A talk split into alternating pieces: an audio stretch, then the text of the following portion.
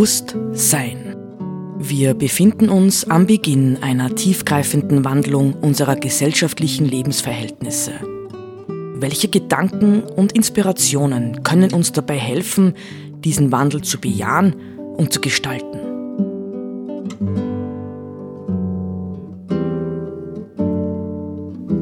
Eine Sendung von Roland Steidl.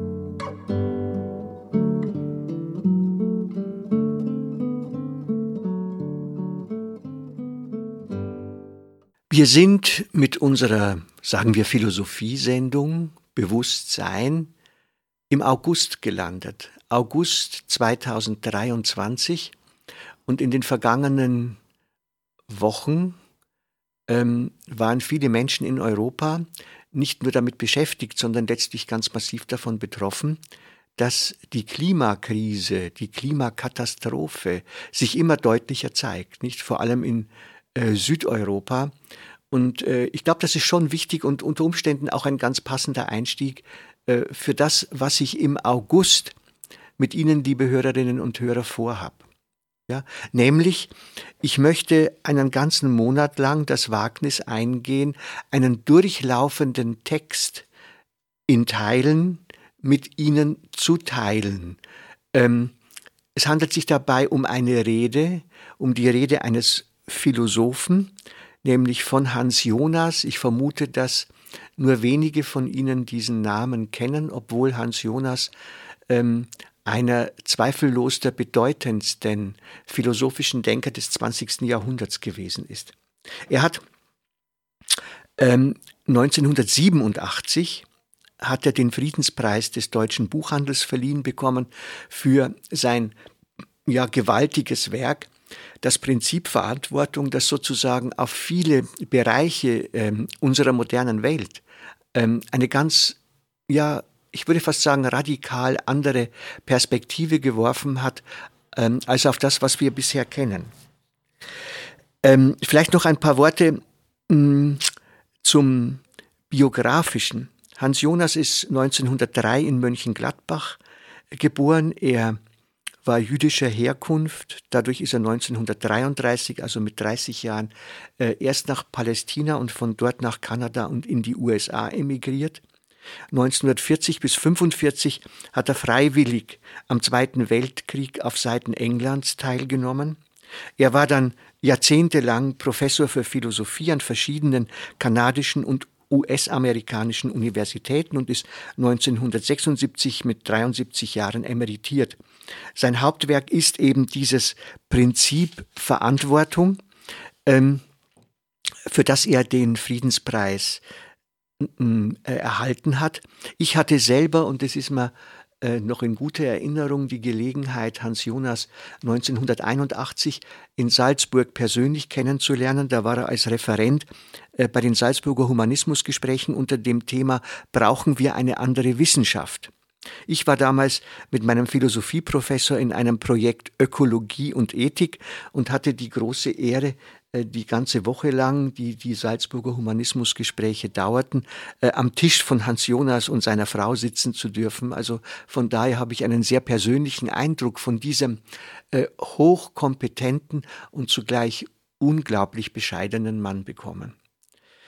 Ja, beginnen wir vielleicht, also 1993, das müsste ich noch ergänzen, ist er dann äh, verstorben mit knapp 90 Jahren und hat mh, hm, noch bis zuletzt äh, viele Vortragsreisen unternommen, um seine Gedanken, ja, wenn man so will, zur Krise unserer modernen Zeit äh, in die Welt zu tragen. Also er hat ein tiefes Engagement gehabt und man kann es tatsächlich unter dem Titel zusammenfassen, ähm, der ja sein eigener dann war, Verantwortung, nicht? Er hatte sich tiefe, tiefe Sorgen um die Zukunft der Menschheit, um die Zukunft des Verhältnisses des Menschen zur Natur gemacht und hat sich dafür, wenn man so will, bis zuletzt mit seinem Leben eingesetzt.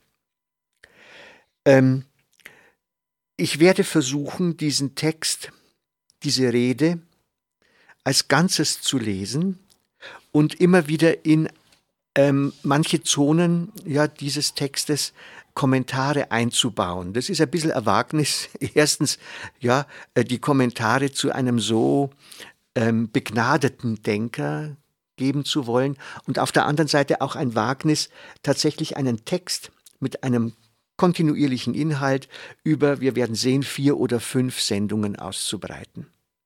Aber ich werde jetzt damit beginnen. Ähm, veröffentlicht ist der Text, ich habe ihn übrigens selbst auch veröffentlicht in einer Textsammlung, unter dem Titel Technik, Freiheit und Pflicht. Dankesrede anlässlich der Verleihung des Friedenspreises des deutschen Buchhandels an Hans Jonas am 11. Oktober 1987 in Frankfurt am Main. Ich zitiere Bewegten Herzens und auch beklommen über die Größe der Ehrung, in die noch hineinzuwachsen mir keine Zeit mehr bleibt, danke ich dem Börsenverein des deutschen Buchhandels für die Verleihung und den Vorrednern für ihre Worte. Auch ich musste mir die Frage vorlegen, womit denn mein Werk, obwohl es nicht ausdrücklich vom Frieden spricht, für diese Auszeichnung in Betracht kam. In der Erklärung seiner Wahl sagt der Stiftungsrat, Frieden gründet auf Verantwortung, damit eine Brücke schlagend zwischen dem Begriff des Friedens und dem vorherrschenden Thema meiner Altersschriften. In der Tat versteht es sich im Atomzeitalter von selbst, dass Friede als Nichtkrieg zwischen Nationen, zumal den Supermächten, zur allerersten und hinfort permanenten Aufgabe weltweiter Verantwortung geworden ist. Hier wird nur am grellsten sichtbar, dass die übergroße Macht unserer Technik Verhütung zum Hauptauftrag an die Verantwortung macht. Aber eben nicht hier allein. Auch unsere friedliche Technik, mit der heute die Menschheit dem Planeten ihren Alltag abgewinnt, birgt ihr Unheilspotenzial in sich, ein absichtsloses, nicht jähes, sondern schleichendes, das mit kürzeren oder längeren Karenzzeiten ihre gewollten und oft so benötigten Werke gerade im Erfolg wie ein wachsender Schatten begleitet. Die Karenzzeiten sind Gnadenfristen, die im Vormarsch des Fortschrittes schrumpfen. Das auf tausend Wegen sich heranstehlende zu vermeiden, ist schwerer als die einmalige und eindeutige Untat des Krieges. Die Wahl einfacher Tatenthaltung ist uns da versagt, denn wir müssen ja mit der technischen Ausbeutung der Natur fortfahren. Nur das Wie und wie viel davon steht in Frage. Und ob wir dessen Herr sind oder es werden können, wird zur ernstesten Frage an die menschliche Freiheit. Um diese Frage geht es mir auch in den heutigen Betrachtungen. Ja. Also, ich schieb mal einen kleinen Kommentar ein. Man spürt ja die äh, Bescheidenheit, aber auch die Prägnanz letztendlich, mit der er etwas thematisiert, was wir normalerweise in unser viele Menschen aus ihrem Alltagsleben fortdrängen. Ja, das heißt, die technische Entwicklung, die viele auf der einen Seite begeistert bejahen, nicht denken wir nur an die Digitalisierung und so weiter, hat Schattenseiten. Reflektieren wir diese Schattenseiten eigentlich hinreichend? Oder schleichen sich auf bestimmten Ebenen ja negative Entwicklungen ein, ja, von denen wir dann, weil wir nicht genau hingesehen haben, plötzlich überrascht werden? Ja, in irgendeiner Form. Ähm, beim ökologischen Thema ist es offensichtlich, nicht? Zuletzt hörte ich, äh, dass wir derzeit äh, dabei sind, eine Million Tier- und Pflanzenarten auszurotten oder sie bereits ausgerottet zu haben. Nicht, das ist übrigens letztendlich dann auch ein Thema beim Hans Jonas. Ich setze jetzt das Zitat äh, seiner Rede wieder fort. Es ist in Frankfurt wohl am Platze, sagt er, sie mit Worte, Worten von Goethe zu eröffnen. Der hat ja, ist ja in Frankfurt geboren. Der sterbende Faust spricht sie in Vorschau des Triumphes menschlicher Naturbezwingung, die er als sein Alterswerk unternommen hat, der Gewinnung neuen Kulturlandes vom Meere. Zitat jetzt Faust, eröffn ich Räume vielen Millionen, nicht sicher zwar, doch tätig frei zu wohnen.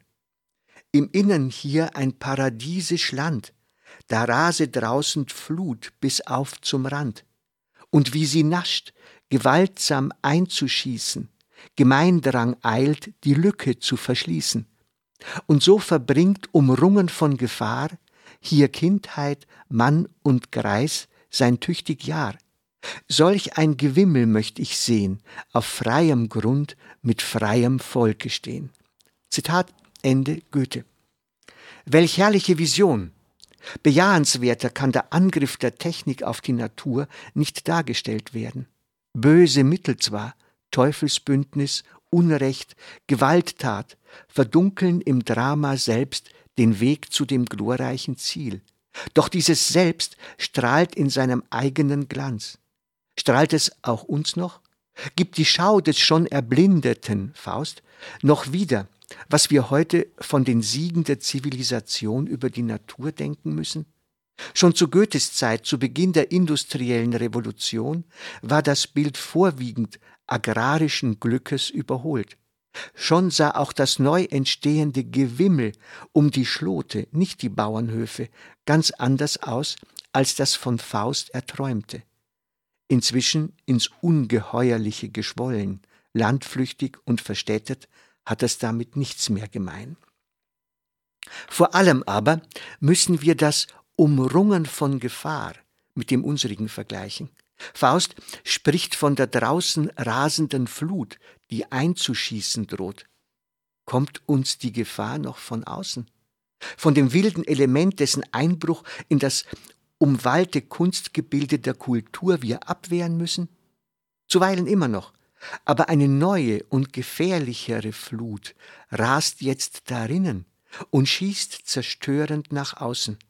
Die überschießende Kraft unserer Kulturtaten selber, von uns her öffnen sich die Lücken. Wir schlagen die Breschen, durch die sich unser Gift über den Erdball ergießt, die ganze Natur zur Kloake des Menschen verwandelnd. So haben sich die Fronten verkehrt. Wir müssen mehr den Ozean vor uns als uns vor dem Ozean schützen. Wir sind der Natur gefährlicher geworden, als sie uns jemals war. Am gefährlichsten sind wir uns selbst geworden, und das durch die bewundernswertesten Leistungen menschlicher Dingbeherrschung. Wir sind die Gefahr, von der wir jetzt umrungen sind, mit der wir hinfort ringen müssen. Ganz neue, nie gekannte Pflichten erstehen daraus dem rettenden Gemeindrang. Ich denke, ähm, das ist zunächst einmal der Ausgangspunkt, nicht von dem aus Hans Jonas denkt. Dieses ähm, früher ja meinte der Mensch, sich der Natur gegenüber schützen zu müssen, und heute sind wir offensichtlich in der Situation, die Natur vor uns beschützen zu müssen und letztlich eigentlich auch uns selbst.